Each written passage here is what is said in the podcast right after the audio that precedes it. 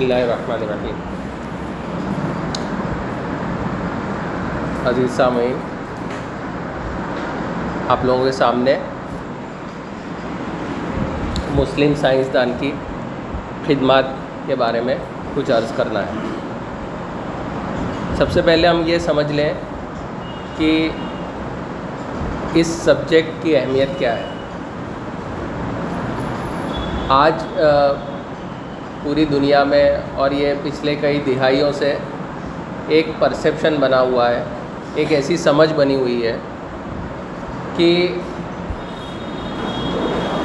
Religion ہوتا ہے یا جو دھرم ہوتا ہے اور جو سائنس سائنٹیفک سوچ ہوتی ہے سائنس کا میدان ہے، وہ دونوں ساتھ میں نہیں چل سکتے۔ ایسا مانتے ہیں۔ بہت بڑی اکثریت ایسا مانتی۔ ہے کہ اگر کسی کو سائنس کے میدان میں ترقی کرنی ہے یا اور دنیاوی علوم میں ترقی کرنی ہے، تو اس کو اپنے مذہب کو، اپنے ریلیجن کو، اس کا پرسنل میٹر بنا لینا پڑے گا۔ اس کو پبلک لائف میں لے کے نہیں آنا ہے۔ اگر اس کو پبلک لائف میں لے کر آئے تو اس کی ترقی رک جائے گی۔ یہ ایک خاص طرح کا مزاج بنا ہوا ہے۔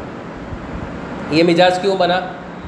یہ مزاج بننے کی ایک بڑی وجہ یہ ہے کہ اگر آپ میں سے کسی نے ہسٹری پڑھی ہوگی کہ جب رومن امپائر ویسٹرن ورلڈ میں، پشچمی دیشوں میں، جب رومن سامراجیہ کا انت ہوا، اس کے بعد اور رومن سامراجیہ نے اپنا اسٹیٹ کا مذہب کرسچینٹی کو اس نے تسلیم کر لیا تھا۔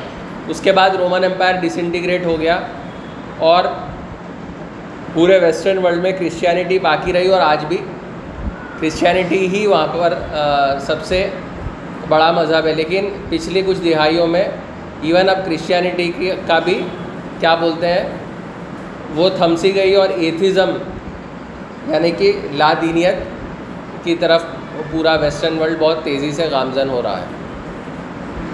تو ایسا ایک ہزار سال تک وہاں پر پوپ جو ہوتا تھا جو انسٹیٹیوشن آف پوپ ہوتا ہے، وہ اس کا سوشیو ریلیجیس میٹرس میں سوشیو پولیٹیکل میٹرس میں ان لوگوں کا اتنا زیادہ انفلوئنس ہو گیا کہ اب وہ جیسے دنیا کو پڑھانا چاہتے تھے ویسے پڑھاتے تھے۔ وہ جو بات حق کہے وہ بات حق تھی، وہ جو بات کہے باطل تو باطل تھی۔ آپ لوگوں نے ایسے قصے کئی سنے ہوں گے کہ ان کے یہاں سائنٹیفک میدانوں میں بات کرنے کی سائنٹیفک میدانوں میں آگے بڑھنے کی ایک طرح سے ممانعت تھی۔ اگر کوئی یہ کہتے کہ دنیا گول ہے یا دنیا سورج کے ارد گرد گھومتی ہے، تو اس کے لیے طرح طرح کے فتوے دے دیے جاتے تھے اور یہاں تک کہ کسی کسی کو اپنی جانوں سے بھی ہاتھ گنوانا پڑا۔ وہ چرچ اس کے خلاف اتنا ہو جاتا ہے۔ تو ویسٹ یہ سمجھتا ہے اور اس کے پاس یہ دور ایک ہزار سال تک رہا۔ خود ہم اپنے بیک یارڈ میں دیکھتے ہیں تو جو جو دھرم پسند جو دیش ہے، خود ہندوستان کی بات کریں اور پھر مسلم ممالک کی بات کریں، تو وہ دنیاوی میدانوں میں، سائنس اور ٹیکنالوجی کے میدان میں اتنے آگے نہیں ہیں۔ تو یہ سب فیکٹرز کی وجہ سے لوگوں نے یہ گمان کر لیا کہ اگر ترقی کرنی ہو تو separation of church and state is necessary مطلب پبلک لائف اور پرائیویٹ لائف کو الگ کرنا پڑے گا اور دھرم کو صرف پرائیویٹ لائف تک ہی سیمت کر دینا چاہیے. وہ انڈیویجول آستھا کا معاملہ ہے شردھا کا معاملہ ہے. اس طرح کی باتیں عام مشہور ہو گئی. لیکن یہ جو بات ہے، اس کے لیے ایک ایسا زمانہ تھا جو اس پوری بات کو غلط ثابت کرتا ہے. وہ تقریباً پانچ سو سال کا ایک ایسا زمانہ گزرا ہے اس دنیا میں جہاں پر جو دین تھا اسی نے انکریج کیا تھا سائنس کو، اور وہ دین اسلامی تھا۔ اور وہ دین اسلام نے ایسا انکریج کیا کہ وہ جو، جس کو آج کے موجودہ ہسٹورین اس جو ہزار بارہ سو سال کے ایرا کو ڈارک ایجز سمجھتے ہیں، اندھکار یگ سمجھتے ہیں، تاریکی کا دور سمجھتے ہیں، وہاں سے مطلب پچھلی دنیا مطلب اینسینٹ سویلائزیشن سے پورا معلومات کا، سائنس کا جو ذخیرہ ہے، جس سویلائزیشن نے بچا کر ماڈرن ورلڈ کو دیا، وہ اسلامک سویلائزیشن تھی۔ اور اسلامک سویلائزیشن نے سائنس کو صرف ٹالریٹ نہیں کیا ہے کہ ہاں بھائی جو کرتے ہیں کرنے دو، بلکہ اس کو پروموٹ کیا ہے، اس کو انکریج کیا ہے۔ اب یہ بات آپ کو سمجھنے کے لیے اللہ کے رسول صلی اللہ علیہ وسلم کی وہ حدیث کو دیکھنا پڑے گا، جس میں وہ کہتے ہیں کہ ہر مسلمان پر علم حاصل کرنا فرض ہے۔ چاہے وہ مرد ہو یا خاتون ہو۔ تو یہ بولنے میں ہم بہت بار سنتے ہیں۔ یہ ہمارے لیے اس کی ویلیو ایک ریٹرک جیسی ہو گئی ہے۔ اس، یہ بہت زیادہ ہم پہ اثر انداز نہیں کرتا ہے۔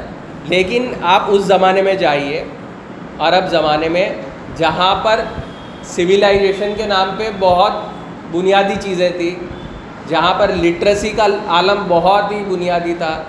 جہاں ہسٹری پرزرو کرنے کے لیے پیپرس نہیں پہنچے تھے، تو جہاں پر بہت ہی بنیادی طریقے کی زندگی گزار رہے تھے، ایسے دور میں، بدوؤں کے دور میں، جہاں پہ سویلائزیشن بالکل ایسے کہہ سکتے ہیں، بالکل سی بیسک سی تھی، وہاں پر اللہ کے رسول صلی اللہ علیہ وسلم ایک بات کرتے ہیں کہ ہر مومن مرد اور عورت کے لیے علم حاصل کرنا فرض ہے۔ تو اس کا نتیجہ کیا ہوا؟ اس کے پہلے علم حاصل کرنے سے پہلے ایک اور اللہ کے رسول صلی اللہ علیہ وسلم نے مسلمانوں کو ایک اور چیز فرض بتائی تھی اور وہ تھا کہ ہر مسلمان مرد عورت کو نماز پڑھنا لازم ہے دن میں پانچ وقت۔ اور صرف یہ نہیں تاکید کی گئی تھی کہ آپ کو نماز پڑھائی جائے، بلکہ یہ بھی تاکید کی گئی تھی کہ آپ نماز کو قائم کریں۔ نماز کو قائم کرنے کا مطلب یہ کہ آپ اجتماعیت کے ساتھ پڑھیں۔ تو یہ جب اسلام کی طرف سے یہ حکم آیا اس کے نتیجے میں انسٹیٹیوشن آف مساجد مساجد کا انسٹیٹیوشن ڈیولپ ہوا اسلامک ورلڈ میں۔ جہاں پر لوگ جاتے تھے، شروع میں تو خواتین بھی جاتی تھی، اس کے بعد میں رولرس نے خلفاؤں نے یہ سمجھا کہ اس سے سوشل لائف میں امپیکٹ آتا ہے۔ تو انہوں نے کچھ روک لگا دی تھی اور وہ روک اتنی آگے بڑھ گئی کہ بعد میں خواتین کو مین اسٹریم سے بالکل کٹ کر دیا گیا ہے ایک لمبے دور کے لیے۔ وہ ایک الگ بحث ہے۔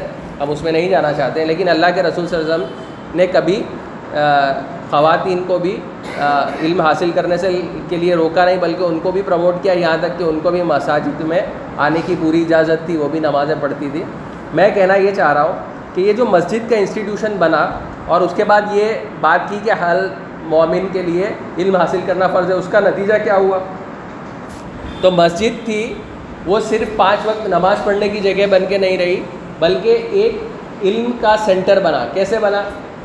یہ اللہ کے رسول صلی اللہ علیہ وسلم کی حدیث کی روشنی میں ماں باپ کو یہ ہوتا تھا کہ ہم ہمارے بچوں کو علم دلائیں، کیونکہ اللہ کے رسول صلی اللہ علیہ وسلم نے ہم نے یہی کہا، ہم سے یہی کہا ہے۔ تو اب جب علم حاصل کرنا ہے تو ظاہر سی بات ہے ٹیچرس کی ضرورت ہے۔ تو ایک ٹیچر ہوگا، ایک اسٹوڈنٹ ہوگا، تبھی تو یہ علم کا ٹرانسفارمیشن کا پروسیس ہوگا۔ ٹیچر بھی ہے اسٹوڈنٹ بھی ہے۔ ساتھ ساتھ میں اب بیٹھنے کی جگہ چاہیے، جہاں پر بیٹھ کے یہ لوگ کام کریں گے، تو اس کے لیے مساجدیں موجود تھی۔ تو یہ ایک بہت پاورفل انسٹیٹیوشن بنا۔ اور ہم دیکھتے ہیں صبح فجر کی نماز کے بعد کئی ہے جو اچھے گھرانے کے لوگ تھے جو افورڈ کر سکتے تھے ٹیچر کی فیس وہ ٹیچر کی فیس پے کرتے تھے، اپنے بچوں کو بیچتے تھے۔ اور اکا دکا ہوتا تھا نماز میں مطلب آج بھی آپ مکہ میں کوئی جائے گا یا مدینہ میں جائے گا، تو آج بھی بہت ساری درس گاہیں ایسی ہوتی ہیں۔ جو ایک کالم ہوتا ہے مسجد میں، بہت سارے کالم سے مسجد بنتی ہے۔ تو ایک کالم کے پاس ایک استاد بیٹھ جائے گا، اس کے ارد گرد بچے بیٹھ جاتے ہیں اپنی کاپیز وغیرہ لے کے، قلم وغیرہ لے کے، اور پھر ان کو۔ تو جو شروع میں جو علم، جو بہت زیادہ جو پاپولر تھا، وہ حدیث کا علم تھا، فقہ کا علم تھا۔ اور یہ حدیث اور فقہ کا علم حاصل کرتے کرتے یہ جو انسٹیٹیوشن بنا، تو عرب کی سویلائزیشن کے پاس ایسی کوئی سائنٹیفک معلومات تو تھی نہیں۔ تو ان لوگوں نے پھر یہ جو انسٹیٹیوشن مضبوط ہوتے گیا، تو ان کے یہاں گریک ہیلنسٹک ٹریڈیشنس بولتے ہیں، یونان، جو یورپ میں کا اور بہت ہی اس کی انسینٹ سویلائزیشن ہے۔ تو ان لوگوں کا بہت اثر تھا، ان لوگوں کی کتابیں موجود تھیں وہاں پہ۔ اللہ کے رسول صلی اللہ علیہ وسلم کے بعد، اللہ کے رسول صلی اللہ علیہ وسلم کے پاس تو ہجرت کے بعد دس سال ملے ان کو مدینہ میں۔ اس کے بعد خلفۂ راشد ان کو مشکل سے تھرٹی ایئرس ملے۔ تو یہ چالیس سال کے بعد ہم دیکھتے ہیں بنو میاں کا دور آتا ہے، نبے سال کا۔ تو یہ بنو میاں کے یہاں اور انہوں نے اپنا جو کیپٹل تھا، پہلے مدینہ سے انہوں نے اپنا کیپٹل کوفہ میں انہوں نے، عراق کا شہر ہے، وہاں پہ انہوں نے شفٹ کر دیا تھا۔ جب انہوں نے شفٹ کیا تو ان کے یہاں یہ جو اسلامی امپائر تھا وہ بھی بڑھ رہا تھا۔ وہ صرف اب حجاز تک محدود نہیں تھا، مدینہ مکہ تک محدود نہیں تھا، بلکہ وہ اور پھیل رہا تھا۔ مصر میں پھیل چکا تھا، سیریا میں پھیل چکا تھا خوراسان تک جا رہا تھا، حبش میں گیا تھا لیبیا اور کہاں کہاں وہ پھیلتے جا رہا تھا۔ اور بہت ایک تہائی ورلڈ سے بھی زیادہ وہ پہنچ گیا تھا اور اس کے سو سال بعد تو اور بھی اندلوس میں اسپین تک پہنچ گیا تھا۔ بات یہ ہے کہ یہ بنو میاں کے دور میں جب اسلامک امپائر پھیل رہا تھا اور یہ جو مسجد کا انسٹیٹیوشن ہے اور علم کو وہ کرنے کا جو انسٹیٹیوشن ہے، وہ جب مضبوط اپنا پاؤں جما رہا تھا پھر انہوں نے یہ دیکھا، انہوں نے امیہ نے ایک ٹرانسلیشن موومنٹ چلایا تھا۔ تو دنیا بھر کا جو نایاب نالج تھا اچھا نالج ہے نا، کوئی ایک قوم کی منوپلی نہیں ہوتی ہے۔ آج ہم جو بیٹھے ہیں، آج جو ہمارے پاس یہ الیکٹریسٹی ہے، یہ ہے، جتنی بھی چیزیں ہم استعمال کرتے ہیں ٹیکنالوجی ہماری زندگی میں جتنی بھی امپیکٹ کرتی ہے، کوئی ایک سویلائزیشن نے یا ایک دھرم نے یا ایک قوم نے، ایک کنٹری نے دی ہوئی چیز نہیں ہوتی ہے۔ بلکہ آدم علیہ السلام سے لے کے آج تک نالج جو ہے ایک چین کے مانند آپ سمجھ لیجیے یا ایک ٹرین کے مانند سمجھ لیجیے کہ بھائی دس ہزار کلو میٹر کی ٹرین ہے، پہلے کچھ کلو میٹر ایک لوگوں نے چلایا، پھر دوسرے کلو میٹر دوسرے پچاس کلو میٹر کسی نے چلایا، پھر سو کلو میٹر کسی نے چلایا اور وہ ٹرین ہم تک پہنچی ہے۔ تو نالج بھی اسی طرح ہے۔ کوئی ایک جنریشن نہیں چلاتی ہے اس کو۔ اور وہ جو ٹرین کو بھی سروس کرتی ہے تو اس زمانے کا صرف جو ڈومیننٹ جو سویلائزیشن ہوتی ہے وہ نہیں چلاتی، باقی لوگ بھی اس کی ہیلپ کرتے ہیں۔ تو جو نالج ہے دنیا میں سائنس کا نالج ہے سیکولر نالج ہے، وہ پورا جو نالج ہے نا، وہ کوئی ایک قوم کے ذریعے ہم تک نہیں پہنچا۔ ہر قوم نے، دنیا کی ہر قوم نے اپنی استطاعت کے مطابق اس میں کنٹریبیوشن کیا اور ہم تک پہنچا ہے۔ تو جب بنو میاں کا دور تھا، بنو میاں کے دور میں یہ بات مقبول تھی کہ ٹرانسلیشن موومنٹ چلی تھی۔ تو دنیا کا جو بہترین سائنس کا جو نالج تھا گریک ٹریڈیشنس میں محفوظ تھا مطلب یہ ایرسٹوٹل سوکریٹیز پلیٹو اور پہلے کے زمانے میں یہ جو لوگ ہوتے تھے سائنٹسٹ وہ صرف سائنس کے میدان میں کام نہیں کرتے تھے۔ آج کا دورہ کیا اسپیشلائزیشن کا ایرا ہے۔ آپ آج میڈیسن میں بھی آپ ایکسپرٹیز حاصل کرنا چاہتے ہو تو صرف ایک فیلڈ میں نہیں کر سکتے۔ میڈیسن میں بھی سرجری ہوگی۔ سرجری میں بھی انفینٹل سرجری ہوگی۔ انفینٹائل میں بھی انٹرنل آرگن کی سرجری ہوگی۔ ہر چیز کا ایک ایک کا ایکسپرٹ ہوتا ہے اور وہ ساری پوری زندگی بھی لگا دے گا نا، تو اتنی سی فیلڈ کا ایکسپرٹ نہیں بن سکتا ہے۔ کیونکہ نالج ایک سمندر کی طرح ایکسپلورڈ ہوا ہے۔ اتنا سب نالج ہیومن بینگس نے کریٹ کیا ہے، اس کو پرزرو کیا ہے اور اس کو نیکسٹ جنریشنس تک ٹرانسمٹ کیا ہے۔ لیکن پہلے کے زمانے میں اتنا سب نالج اویلیبل نہیں تھا اور اویلیبل لمیٹیڈ ہوتا تھا اور اس میں بھی کتابی شکل میں تو بہت ہی کم لمیٹیڈ ہوتا تھا۔ وہ بہت بڑا ذخیرہ مانا جاتا تھا۔ جو کتابیں سائنس کی کتابیں تھیں، بعد میں اس میں بہت سارے سائنٹیفک جو چیزیں ہیں، وہ بعد میں غلط ثابت ہوئی۔ بھلے ہی غلط ثابت ہوئی ہوں۔ لیکن اس زمانے کے لیے وہ بہترین تھاٹ تھا اور اس زمانے کا وہ سرمایہ تھا۔ اور اسی کی بنیاد پر لوگوں نے اسی کے اوپر غور و فکر کیا اور غور و فکر کرتے کرتے ان کو پتہ چلا کہ یہاں پہ کیا کریکشن کی ضرورت ہے، یہاں پہ کیا چیزیں غلط ہیں، اس کو کیسے اور ہم امپروو کر سکتے ہیں۔ تو بات یہ ہے کہ اس زمانے میں امیت نے یہ بات، یہ کام شروع کر دیا تھا کہ دنیا میں جو نالج الگ الگ لینگویجز میں موجود تھا، کون سی لینگویجز میں موجود تھا؟ اس زمانے میں گریک لینگویج میں موجود تھا، اس زمانے میں پرشین لینگویجز میں نالج موجود تھا سیریائی لینگویج تھی، اس میں نالج موجود تھا آرامائک جو لینگویج تھی، اس میں موجودہ تھا لیٹن جو تھا، اس میں نالج موجود تھا سنسکرت ہندوستان کا بہت موجود تھا، چائنیز تو یہ سارا ذخیرہ انہوں نے کوشش کی کہ اپنے جو وفد ہیں، ان کو الگ الگ جگہ بھیجے، وہاں کی نایاب کتابیں لائیں اور پھر اس کا جو خلیفہ ہوتے تھے، جو حکمراں ہوتے تھے ان، یہ کام کرنے کے ان کو پیسے دیتے تھے تاکہ وہ لوگ کریں اور پھر نالج کی فیلڈ میں آگے بڑھیں۔ بنو میت کا جو دور تھا، نبے سال کا رہا، اس کے بعد بنو عباسیوں کا دور آیا۔ بنو عباسیوں نے جو ایک بڑا کام کیا، انہوں نے بغداد نام کا شہر بنایا، جو آج بھی عراق کا کیپٹل ہے، آپ سب جانتے ہیں۔ اور بغداد بہت پرانا شہر نہیں ہے، وہ تقریباً سات سو سڑسٹھ میں مطلب آٹھویں صدی میں، آج سے تیرہ سو سال بھی نہیں ہوئے، بارہ سو، ساڑھے بارہ سو سال پہلے اس کی بنیاد رکھی گئی عباسیوں کے۔ اور وہ خلیفہ منصور جو تھے، وہ اس کے پہلے خلیفہ تھے۔ اب یہ جو خلیفہ تھے، یہ سب کا سائنٹیفک ٹیمپر ہائی تھا۔ وہ لوگ چاہتے تھے کہ سائنس کے میدان میں ترقی ہو نالج کے میدان میں ترقی ہو، اور وہ اس کو پروموٹ کرتے تھے۔ ایک طرف ہم کمپیئر کیجیے ایک طرف ڈارک ایجز چل رہا تھا پیریللی ویسٹرن ورلڈ میں۔ جو پوپ اور کرسچن ورلڈ جو تھا، ان کے انفلوئنس پہ تھا۔ ان کے یہاں، ان کے یہاں بالکل سائنٹیفک کام ہو، نہیں ہو رہا ہوگا، ایسی بات نہیں ہے۔ لیکن اس کو اسٹیٹ پروموٹ نہیں کرتا تھا، اس کو اسٹیٹ سپورٹ نہیں کرتا تھا، بلکہ اسٹیٹ اس کام میں روڑے اٹکاتا تھا۔ تو ان کے یہاں بھی کتابیں نایاب جو تھی وہ بند تھی تالوں میں تہ خانوں میں بند تھی کتابیں۔ تو ایک طرف سائنس کے لیے اس طرح کا مزاج تھا اور دوسری طرف جو حکمران تھے، مسلمان حکمران تھے، اس کو پروموٹ کر رہے تھے، نہ صرف پروموٹ کر رہے تھے، پیسے بھی دے رہے تھے، اپنا انٹرسٹ بھی دے رہے تھے، اپنی جگہ بھی دے رہے تھے۔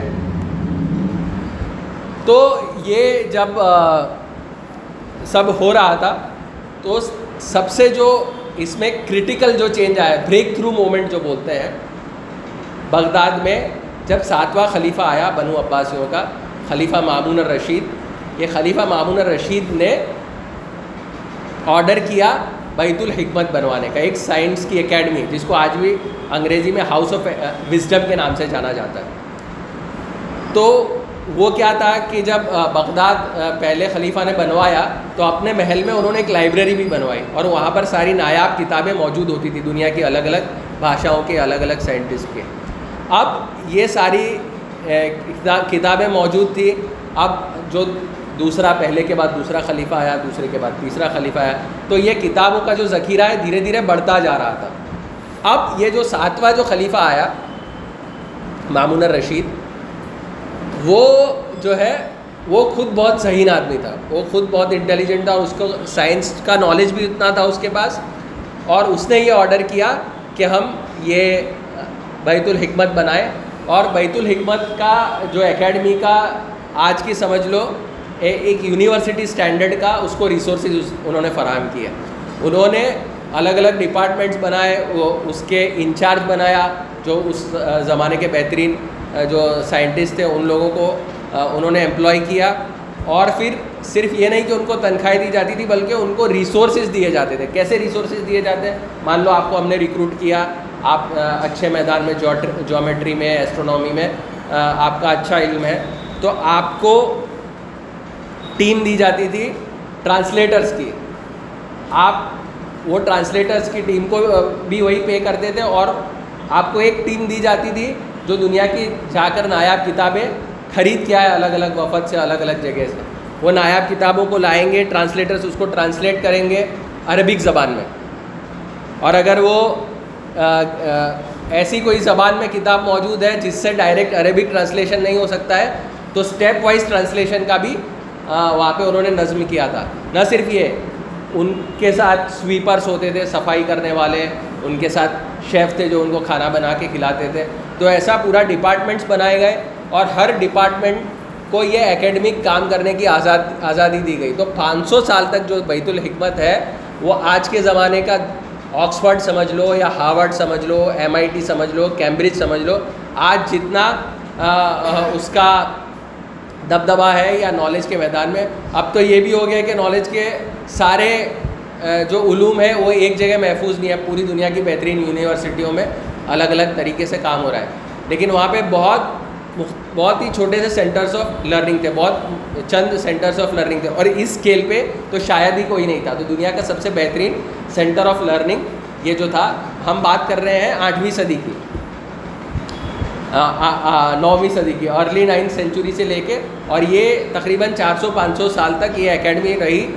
اور اس میں بہترین ٹرانسلیٹرس تھے، بہترین کام ہوا۔ اور اس کا میں بتاتا ہوں کہ معمون الرشید جو خلیفہ تھا، اس کا کمٹمنٹ اتنا تھا کہ وہاں پہ طرح طرح کی نایاب کتابیں ملے۔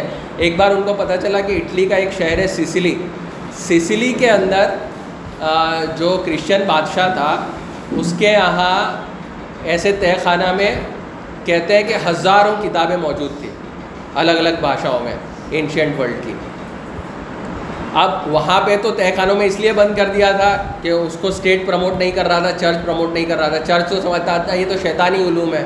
اگر لوگوں نے یہ پڑھنا شروع کیا تو لوگ خدا سے منہ موڑ دیں گے۔ کچھ غلط غلط چیزوں میں، یہ ہماری جو بائبل کہہ رہی ہے، ہمارا جو دین کہہ رہا ہے، اس کے برخلاف کچھ چیزیں اس پہ تو ہے۔ اور پھر لوگ دین سے منہ موڑ دیں گے اور ہماری پوری جو دین ہے وہ تباہ ہو جائے گا۔ اس اس لیے وہاں پر اسی طرح کا کام کرنے کی کوئی آزادی نہیں تھی۔ تو جب یہ معمون الرشید کو پتہ چلا کہ اٹلی میں ایسا کوئی خزانہ ہے کتابوں کا، تو انہوں نے اس کتابوں، اس سے اپنا پیغام بھجوایا، اس بادشاہ کو اور کہا کہ ہم یہ ساری کتابیں خریدنا چاہتے ہیں۔ اور اس کے بعد انہوں نے اپنے پوپ وغیرہ سا بادشاہ نے مشورہ کیا اور آپ کو تعجب ہوگا جان کر سو اونٹ بھر کر وہاں سے کتابیں آئیں۔ تو ایک اونٹ میں آپ امیجن کر سکتے ہو، کم از کم پانچ سو ہزار کتابیں تو آ ہی سکتی ہیں۔ اونٹ ہوتا ہے، تو پہلے زمانے میں اونٹ بھی مضبوط ہوتے تھے اور دو سو، تین سو کے جی لانا ان کے لیے کوئی بڑی بات نہیں تھی۔ تو ایسے سو اونٹ بھر کر وہاں سے کتابیں آئیں۔ اب یہ جو بیت الحکمہ تھا، اس کے یہاں جو اس کے یہاں جو پورا اسٹاف تھا ٹرانسلیٹرس کا اور دوسرا جو اکیڈمک سپورٹ کا اسٹاف تھا، وہاں پہ پورا یونیورسٹی والا ماحول تھا۔ مطلب وہاں پہ صرف مسلمان لوگ نہیں تھے۔ مسلمان تو بادشاہ تھا، مسلمان شہر تھا، لیکن انہوں نے اپنے یہاں امپلائی کیا تھا۔ مسلمانوں کے علاوہ کرسچنس کو امپلائی کر رکھا تھا جیوز کو امپلائی کر رکھا تھا۔ یہاں تک کہ ہندوستان سے کچھ لوگ گئے ہوں گے تو۔ اور وہاں پہ جو الگ الگ زبانیں بولی جاتی ہیں، وہاں پہ عربک بولی جاتی تھی، فارسی بولی جاتی تھی، آرامک بولی جاتی تھی لاطن بولی جاتی تھی۔ تو اتنی ساری زبانیں بولنے والے لوگ وہاں پر موجود تھے۔ تو آج سمجھ سکتے ہو کتنا ٹالرنٹ وہاں کا انوائرمنٹ رہا ہوگا کتنا آج سے ہم بارہ سو سال پہلے کی بات کر رہے ہیں۔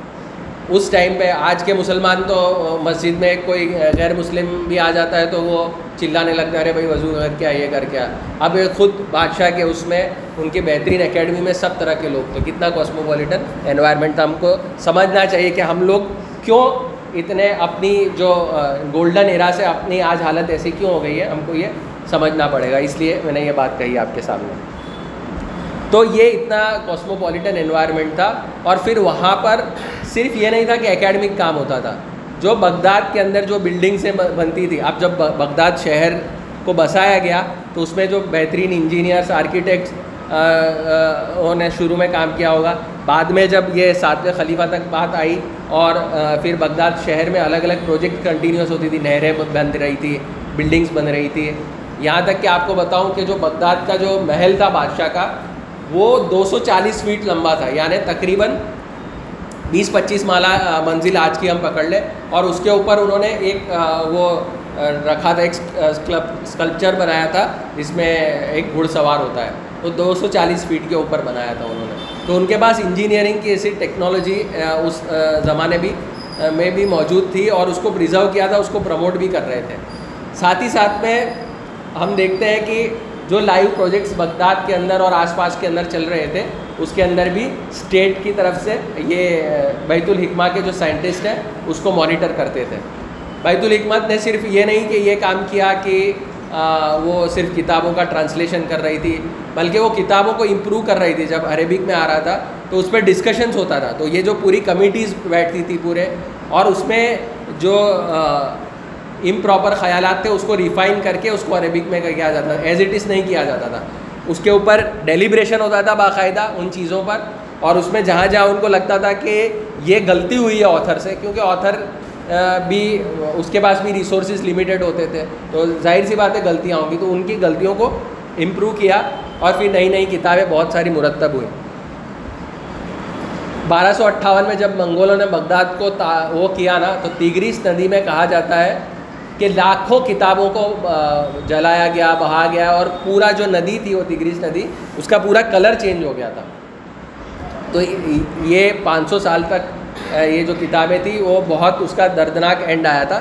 وہ اینڈ سے پہلے لیکن کیا کیا ہوا ان پانچ سو سال میں، بیت الحکمت کے ذریعے، وہ اس کے اوپر بھی ہم ایک نظر ڈالتے ہیں۔ بیت الحکمت پھر صرف یہ نہیں تھا، میں نے یہ کہا کہ انہوں نے پھر اپنے یہاں ایسٹرونومی کے میدان میں کرنے کے لیے آبزرویٹری بنائی تھی۔ ٹیلیسکوپ ہم جانتے ہیں کہ سولہویں صدی میں ایجاد ہوا تھا اور وہ گیلیلیو نے اس کو ایجاد کیا تھا۔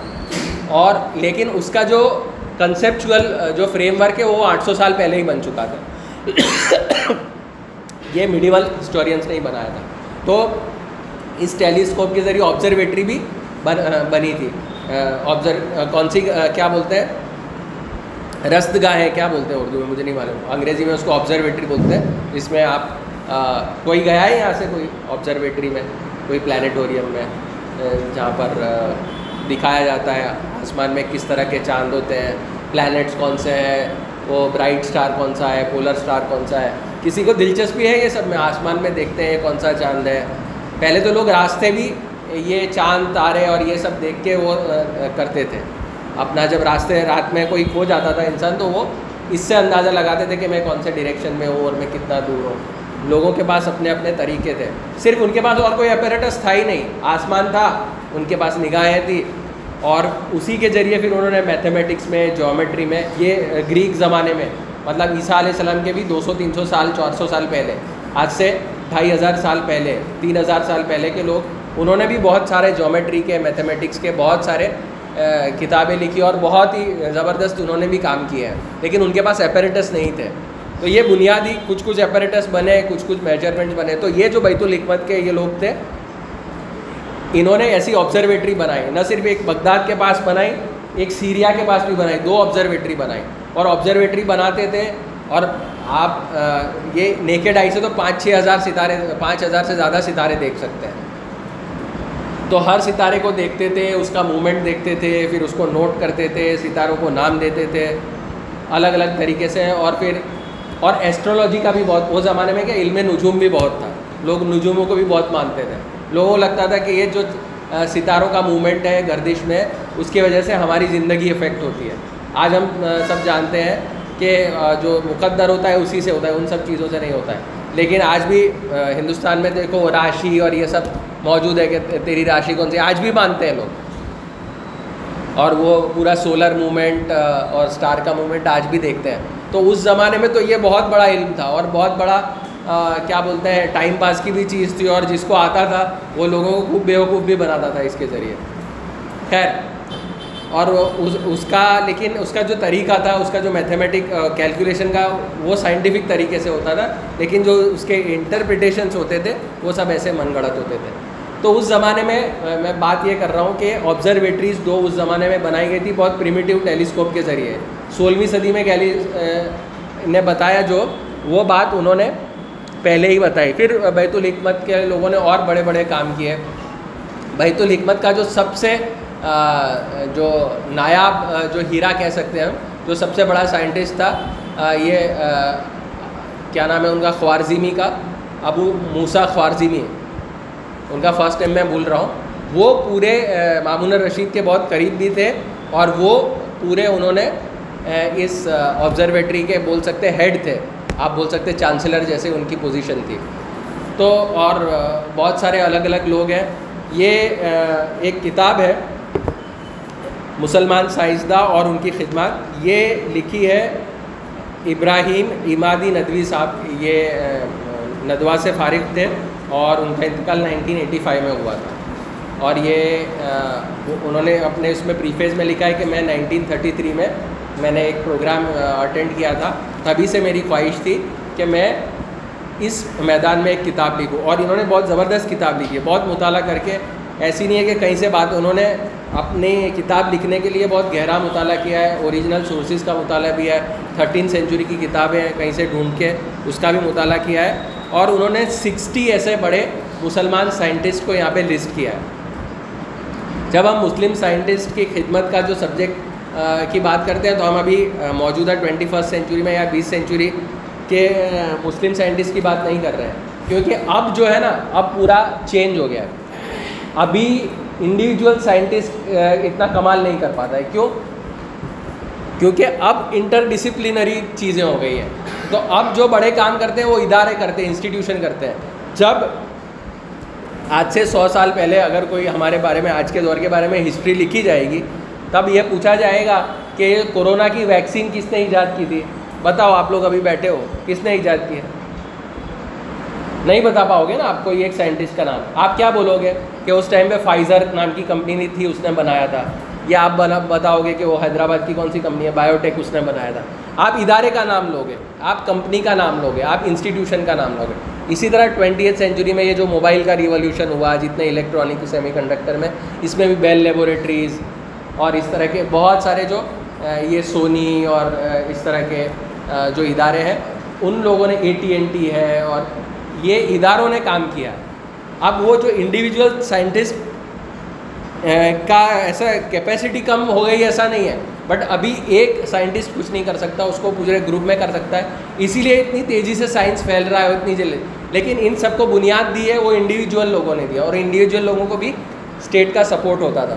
تو میں کہنا یہ چاہ رہا ہوں کہ یہ جو سکسٹی بڑے سائنٹسٹ ہیں، وہ سب کے بارے میں تو ہم فورٹی فائیو منٹس میں بات نہیں کر سکتے۔ تو اس میں سے کچھ کچھ بڑے ہم چھ سات لوگوں کی بات کریں گے۔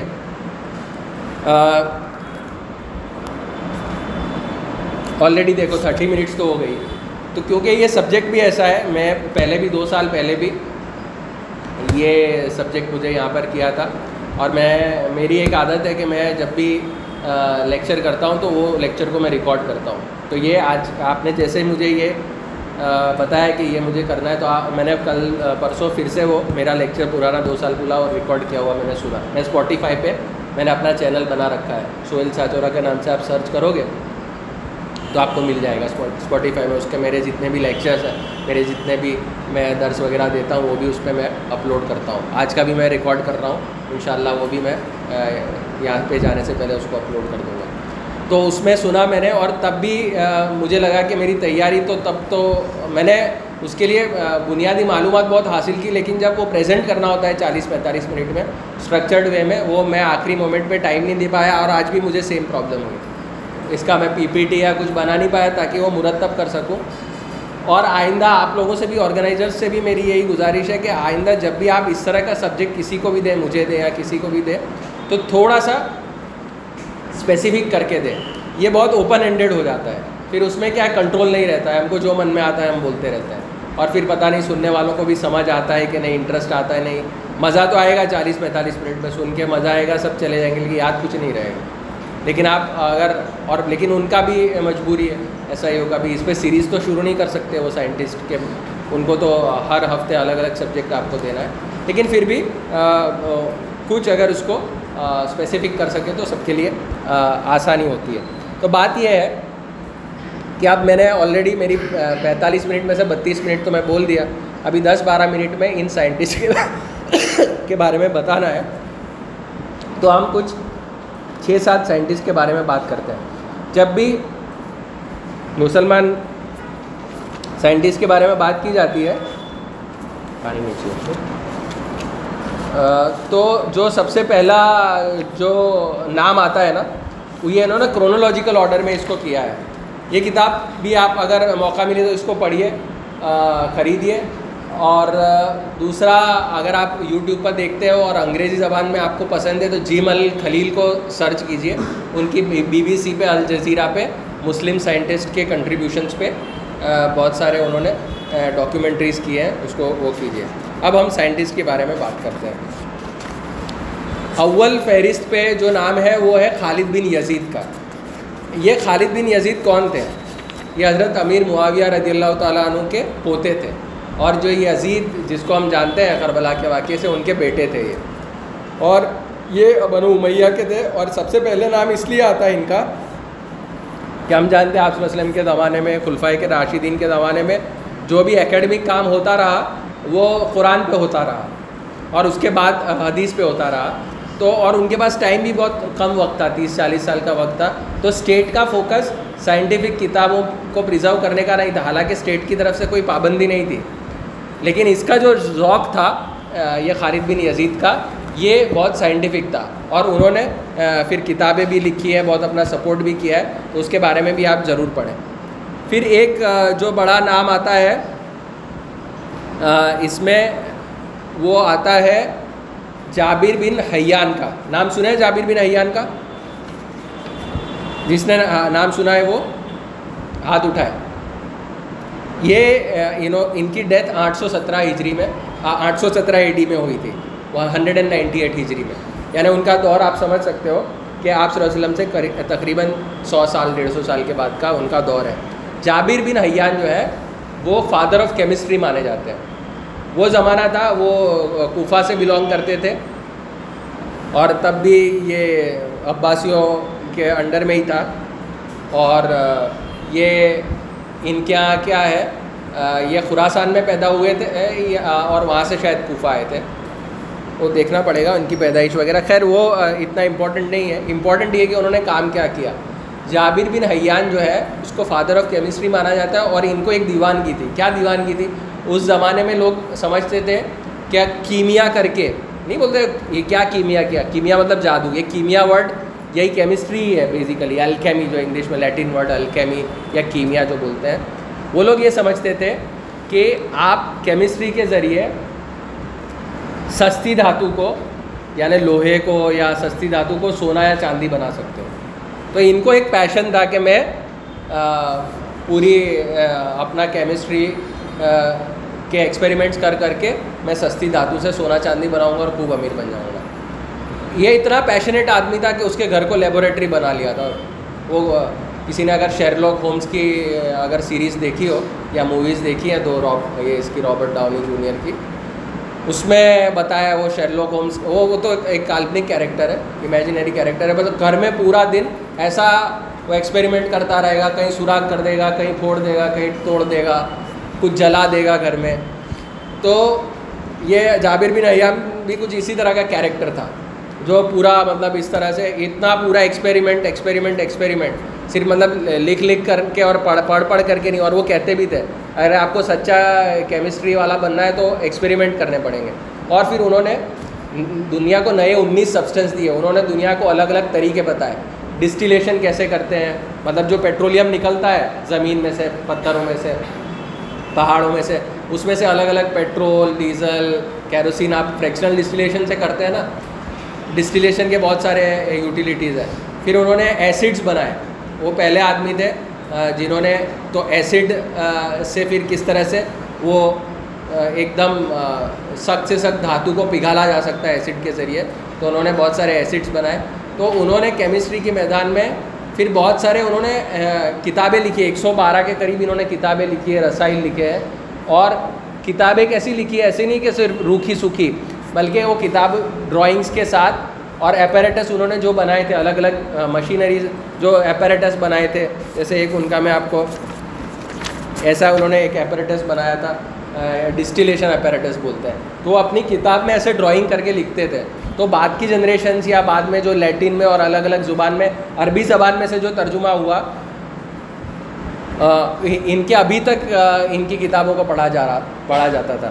تو یہ جو ہے، اس طرح کی نایاب کتابیں انہوں نے کی اور جابر بن حیان کا کلیم ٹو فیم یہی ہے کہ وہ فادر آف کیمسٹری مانے گئے۔ انہوں نے دنیا کو بہت سارے نئے سبسٹینس دیے۔ انہوں نے دنیا کو بہت طریقے سکھایا بہت میتھڈ سکھائے انہوں نے کہ لیدر پہ ڈائنگ کیسے کی جاتی ہے۔ مطلب ایک چمڑے پہ اگر اگر کلر کرنا ہو تو کیسے کلر کیا جائے؟ انہوں نے سکھایا۔ واٹر پروف کپڑا یا ایسا وہ کیسے بنایا جائے؟ پلاسٹک اور یہ جو اس طرح کے الگ الگ کہ اس کے پریلیمنری فارمس انہوں نے بنائے تھے۔ بہت سارا انہوں نے کام کیا تھا گیسز کے بارے میں لکوڈ کے بارے میں۔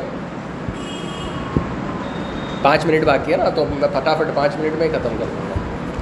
تو جابر بن حیان یہ تھے۔ پھر ایک دوسرے سائنٹسٹ کی بات کرتے ہیں۔ ان کا نام ہے ابو سینا، ابو السینا، جن کو انگریز ابن سینا بھی بولتے ہیں ایوی سینا بھی بولتے ہیں۔ انہوں نے بھی بہت سارے میدانوں میں کام کیا، لیکن ان کا جو کلیم ٹو فیم ہے، انہوں نے طب کے میدان میں میڈیسن کے میدان میں بہت بڑا کام کیا۔ اور انہوں نے میڈیسن کے میدان میں اتنی ساری کتابیں لکھی ہیں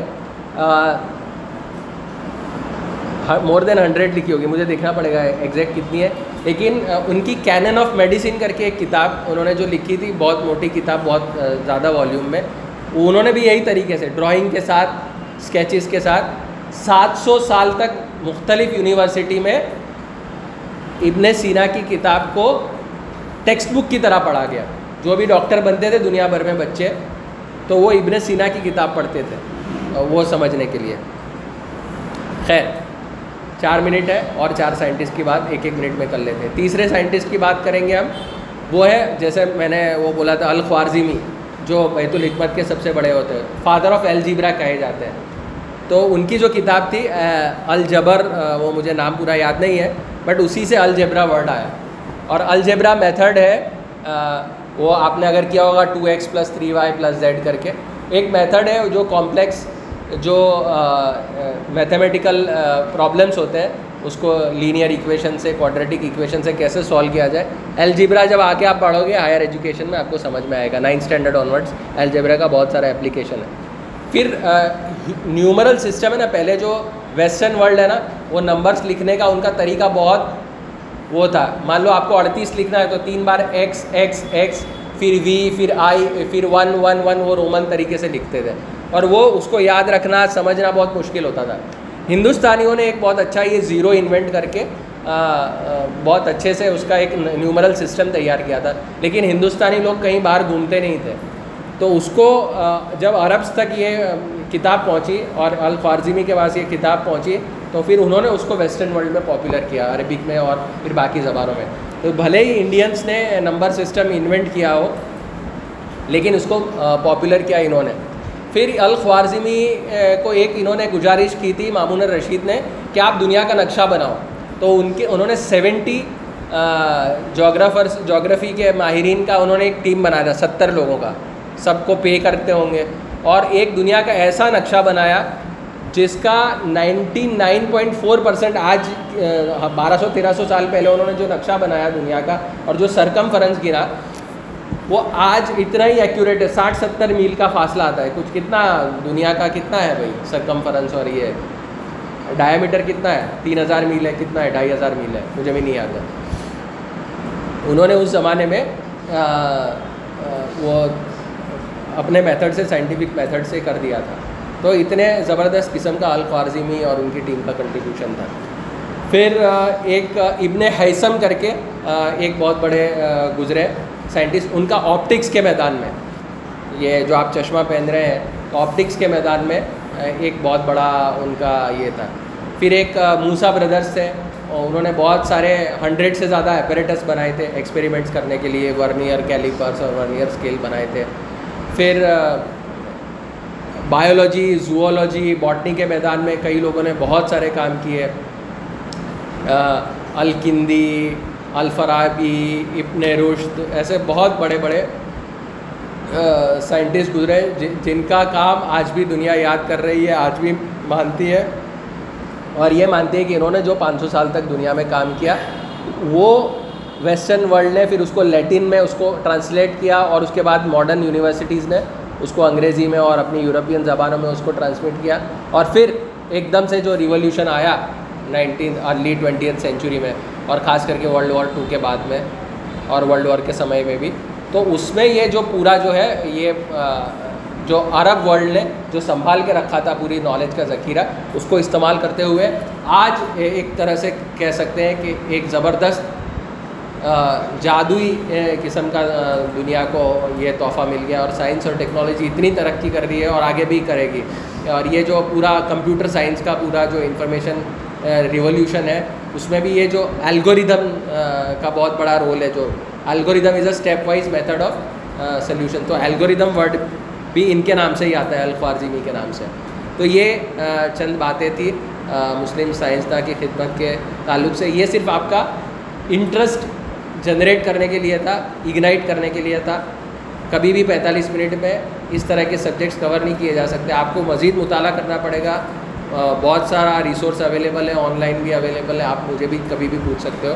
اللہ تعالیٰ سے دعا ہے کہ ہم کو یہ جو ہماری کھوئی ہوئی میراث ہے، اس کی اہمیت سمجھنے کی ہمارے کو توفیق عطا فرمایا اللہ تعالیٰ اور اس کے نتیجے میں ہمارے اندر بھی وہی اسپرٹ پیدا کرے اور ہم اس کے چلتے اس نالج اس سائنٹیفک نالج کو سمجھے، اپنے اندر سائنٹیفک ٹیمپر پیدا کرے اور اس کے ذریعے پوری نہ صرف ملت کی بلکہ پوری دنیا کی ہم خدمت کریں۔ اللہ تعالیٰ ایسی ہم کو توفیق عطا فرمائے۔ واخر الدعوانا الحمد للہ رب العالمین۔